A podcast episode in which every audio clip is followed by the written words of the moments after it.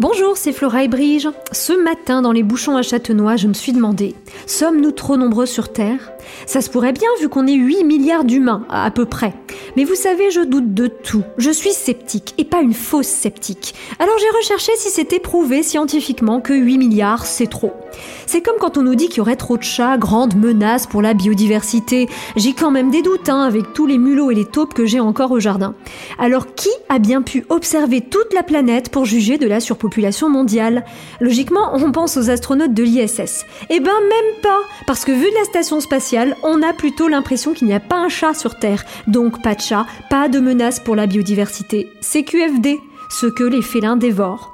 Mais le vrai problème, comme toujours, c'est les autres. Jamais soi, jamais son chat. Déjà en 66, Jacques Dutronc chantait Et moi, et moi, et moi. Et vous vous souvenez combien il y avait de Chinois dans sa chanson? J'ai longtemps cru que c'était 3 milliards de petits Chinois. Mais je confondais avec Pierre Bachelet. 3 milliards de fourmis qui courent après nous. On a donc bien une preuve musicale qu'en 85 on avait déjà peur pour l'an 2001. Et en 66 dans la chanson du tronc, eh ben les Chinois n'étaient que 700 millions seulement.